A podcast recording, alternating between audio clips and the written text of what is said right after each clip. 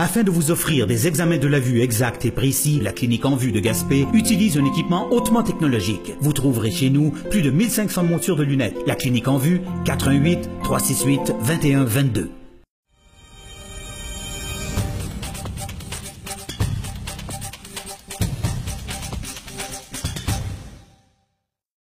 On a amplement parlé de cette étude euh, jeudi, vendredi, même en début de semaine. On vous en a glissé un mot encore hier. De cette étude réalisée par le Technocentre éolien et euh, Éco-Énergie GPMM. Euh, Est-ce que la hausse tarifaire est si importante que prévu qu'on attribue à l'éolienne? Est-ce qu'il y a des surplus d'énergie? C'est sur ce, sur quoi l'étude s'est penchée. Pour en discuter cet après-midi, on a Frédéric Côté, le directeur général du Technocentre éolien ici à Gaspé. Monsieur Côté, bonjour. Bonjour.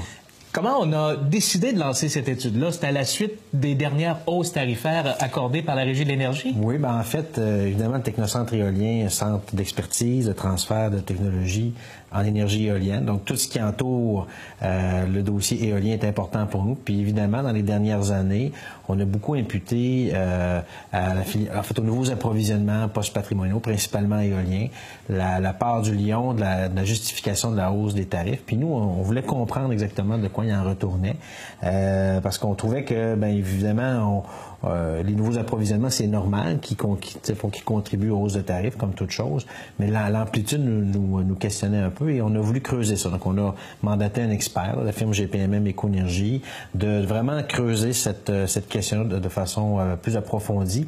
Et c'est une étude vraiment sur l'imputation. C'est un peu comptable et technique. Là. On dire, bon, est-ce que la hausse aurait été la même? La hausse aurait probablement été la même.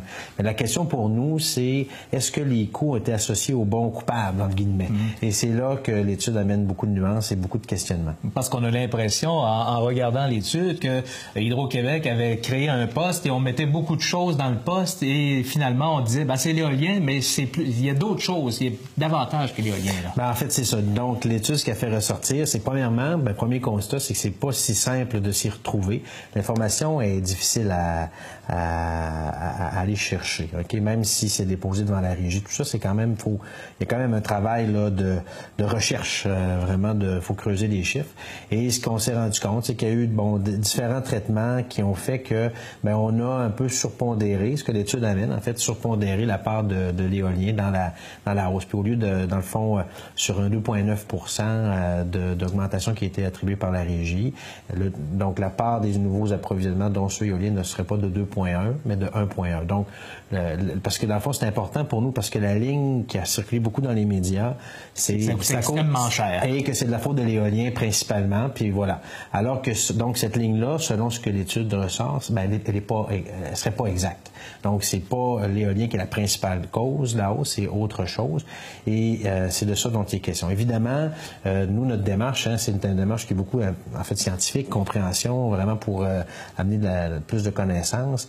Et on doit rencontrer Hydro-Québec pour discuter de cette étude-là. Évidemment, c'est une étape qui demeure à faire. Donc, on, on, va rencontrer les gens d'Hydro-Québec dans les prochaines semaines pour bien s'assurer de bien comprendre tout ça, l'imputation des coûts. Puis pour nous, c'est important de faire ressortir cette nuance-là parce qu'on est à la veille du renouvellement de la politique énergétique du Québec. Il y a des décisions importantes qui vont se prendre et qui vont avoir des impacts pour les dix prochaines années.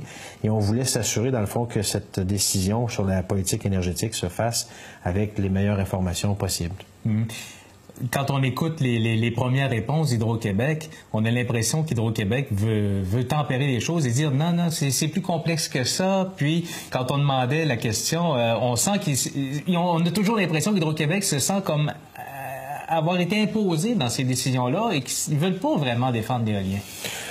Bon, mais Hydro-Québec a un mandat qui, qui, qui est multiple et dont, dont, euh, dont de celui de, de, répondre aux demandes du gouvernement quand il y a des approvisionnements stratégiques ou des nouvelles filières qu'on veut développer. C'est un peu la ligne dans laquelle Hydro euh, se, se, cantonne depuis, depuis longtemps. Euh, ce qu'il faut faire ressortir aussi, c'est que là, on, est, on a un changement de PDG chez Hydro-Québec depuis quelques mois. Donc, on a un nouveau PDG, M. Martel. Euh, moi, je peux vous dire que, parce qu'on est là-dedans au quotidien, on sent, on sent un changement de de ton, un changement d'approche avec cette nouvelle autre direction-là. D'ailleurs, Hydro-Québec a annoncé aujourd'hui ou hier là, une campagne là, euh, de relations avec euh, ses clients, donc une campagne de publicité pour euh, améliorer ces, ces, relations, puis améliorer la, la, les, liens entre la clientèle et Hydro-Québec. Donc, on voit qu'il y avait, euh, c'est pas rien qu'en éolien qu'il y, a, qu'il y a une certaine, au fil des ans, qu'il y a eu un éloignement entre Hydro-Québec et ses partenaires ou ses clients. Et on voit que c'est, ça fait partie des nouvelles priorités de la société d'État. Puis dans ce sens-là, je pense que c'était intéressant. Puis d'ailleurs, l'ouverture qu'Hydro-Québec nous a manifestée en disant oui, on va vous rencontrer, oui, on va regarder euh, euh, votre étude. Mais ça, je pense que ça fait partie de cette nouvelle euh, ère là, qu'on souhaite. Puis je pense qu'on euh, peut être confiant pour la suite des choses, mais c'était quand même nécessaire pour le Technocentre de commander cette étude-là. Puis je pense que c'est une bonne chose qu'elle ait, qu'elle été, en fait, qu'elle ait discutée aujourd'hui. Hum. Quel retour vous avez eu du gouvernement et du cabinet du ministre Arcan? Parce que vous avez eu, certainement eu des échanges depuis que ça a été rendu public, mais qu'il l'avait déjà depuis un certain Ben, je pense que, dans le fond, la réaction, c'est, ben, écoutez, on, on je pense que ce qui apprécie, c'est qu'il y a une démarche euh, envers Hydro-Québec. Dans le fond, nous, notre démarche, hein, ça n'a pas été une démarche de dire on fait une étude puis on la lance euh, pour coincer euh, Hydro-Québec. Je pense qu'il y a une démarche vraiment d'ouverture. On a approché Hydro-Québec puis euh, pour vraiment échanger. Je pense que ça a été très, très apprécié. On a vraiment fait une, déma une démarche ouverte. Euh, eux, évidemment, ils ont leur politique qui va sortir dans les prochaines semaines. Moi, je suis confiant que dans la prochaine politique énergétique, il va y avoir de la place pour l'éolien. Je pense que l'éolien euh, est non seulement pertinent parce que ça crée des emplois, parce que ça amène des retombées économiques dans les communautés, mais c'est aussi une énergie dont ses attributs euh, sont pertinents. C'est un des éléments que l'étude fait ressortir aussi quand on quand on le regarde attentivement, c'est que bon évidemment au quotidien on pense toujours ben, l'électricité c'est l'électricité puis c'est tout pareil. Mais dans les faits quand on regarde ça plus attentivement, on a des sources d'approvisionnement énergétique qui ont des attributs. Par exemple, l'éolien, il y a plus d'éoliens disponibles où on produit plus d'énergie éolienne l'hiver que l'été. Euh, parce qu'ils vendent plus l'hiver que l'été. Et au Québec, on a actuellement un déficit en puissance. C'est-à-dire, même si on a des surplus d'énergie au niveau du marché du Québec, ben, l'hiver, on n'a pas assez d'énergie. Il faut importer de l'énergie de l'Ontario, puis importer de l'énergie des États-Unis pour faire face à la pointe hivernale. Et l'éolien est disponible euh, l'hiver davantage. Fait qu'on voit qu'il y a une valeur à ça, puis il y a, il y a je veux dire, ça vaut quelque chose et c'est stratégique pour le Québec d'avoir dans son portefeuille, dans son coffre outil, de l'énergie éolienne. Puis je pense que dans ce sens-là, ça va être euh, reflété dans la prochaine politique énergétique. Hmm. Qu'on attend très rapidement. Là. Euh, et les, échos que vous avez, est-ce qu'on a une, une, place favorable à l'éolien? Je pense qu'on a une place favorable. Euh, je pense que la prochaine politique va certainement mettre euh, plus d'emphase sur l'exportation aussi. Je pense qu'actuellement, on, a, ben, dans les dernières années, on est parti d'une page blanche. Donc, on est vraiment, on a monté une filière pour approvisionner le Québec euh, au moment où la politique énergétique la précédente avait été décidée. Les projections, c'était une forte croissance économique au Québec, en tout cas un certain niveau de croissance économique au Québec, donc la demande et même un, un manque d'électricité pour le marché du Québec. On a eu euh, vraiment des changements dans l'économie qui ont été importants. On a des papetières qui ont fermé, des gros consommateurs industriels qui ont fermé. Donc, ça change. Par contre, on a de l'appétit de plus en plus important chez nos voisins pour de l'énergie verte. On a des centrales nucléaires qui vont fermer. On a des centrales au charbon qui vont fermer. Et là, on voit que le marché, même si au niveau du Québec, s'il y a des changements, euh, c'est de l'énergie disponible pour attirer des investissements, puis aussi pour exporter. Puis, comme je le dis, l'énergie, c'est pas juste une question de prix au niveau du marché d'exportation. C'est également un niveau de qualité et euh, on, voit que le Québec peut se positionner avec son hydroélectricité, mais également avec son énergie éolienne. Mmh. On a un ministre régional qui euh, est très favorable à l'énergie éolienne, connaît ça. Il y en a dans son comté aussi, M. Damour. Euh, le gouvernement libéral, jusqu'à preuve du contraire, on sent une ouverture pour l'éolien. Le gouvernement péquiste avec Mme Marois, M. Landry, on sait que eux sont favorables aussi. Mais comment se fait-il que euh, ce secteur de l'éolien a toujours mauvaise presse, qu'on réussisse pas à casser cette image-là? Ben, je dirais, je, je vais peut-être nuancer, parce qu'évidemment, parce qu'on aime beaucoup l'éolien, comme moi particulièrement, on y, est attaché.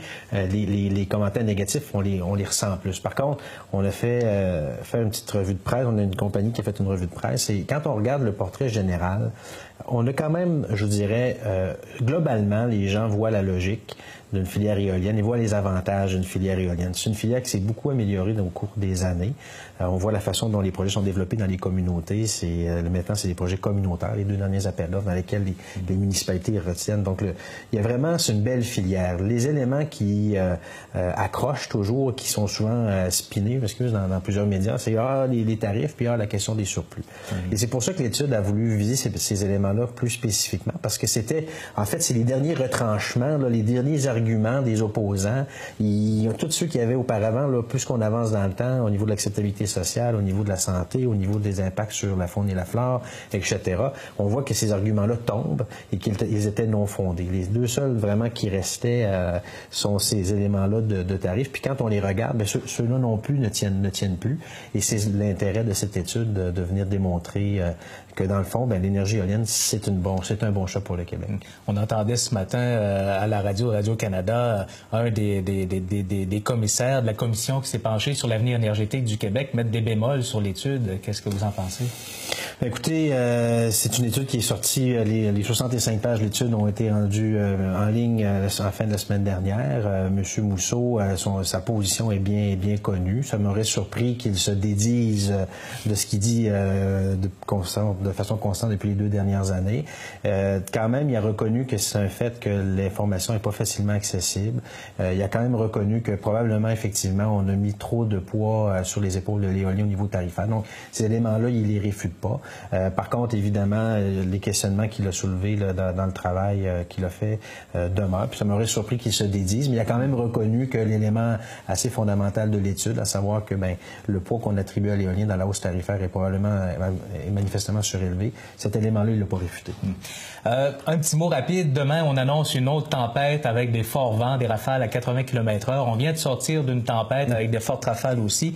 Comment on se prépare euh, quand on gère un parc éolien face à des grands coups de vent comme ça? Ben, en fait, euh, déjà, de base, les, les, éoliennes ont dans leur système de contrôle des, des, paramètres de sécurité. Lorsque les vents sont trop importants, les éoliennes, je vais prendre un terme anglais, là, c'est le pitch, le pas de calage, là, s'adapte pour... Ils se balancent pour réduire. Et quand on quand on arrive dans des cas extrêmes, de vent extrême, on arrête l'équipement pour assurer, dans le fond, qu'il n'y a pas de bris. Euh, nous, au Technocentre éolien, on exploite un site pour la recherche. Évidemment, comme on a des équipements de, recherche plus pointus euh, sur nos machines, ben là, déjà, on a passé des commandes de dire, ben, la semaine demain, il va venter fort, faisons un peu de bridage. Donc, assurons-nous là, de, bien, de bien contrôler ces paramètres-là, réduisons un peu la, la, charge qu'on va mettre sur la machine pour s'assurer qu'elle si on mettait un, pied sur un frein? Oui, c'est un peu ça, c'est un peu un frein. Dans le fond, ce qu'on fait, c'est qu'on on modifie les paramètres aérodynamiques, on modifie euh, la, façon dont les pales vont capter l'énergie pour préserver l'équipement. Alors, ça semble si simple.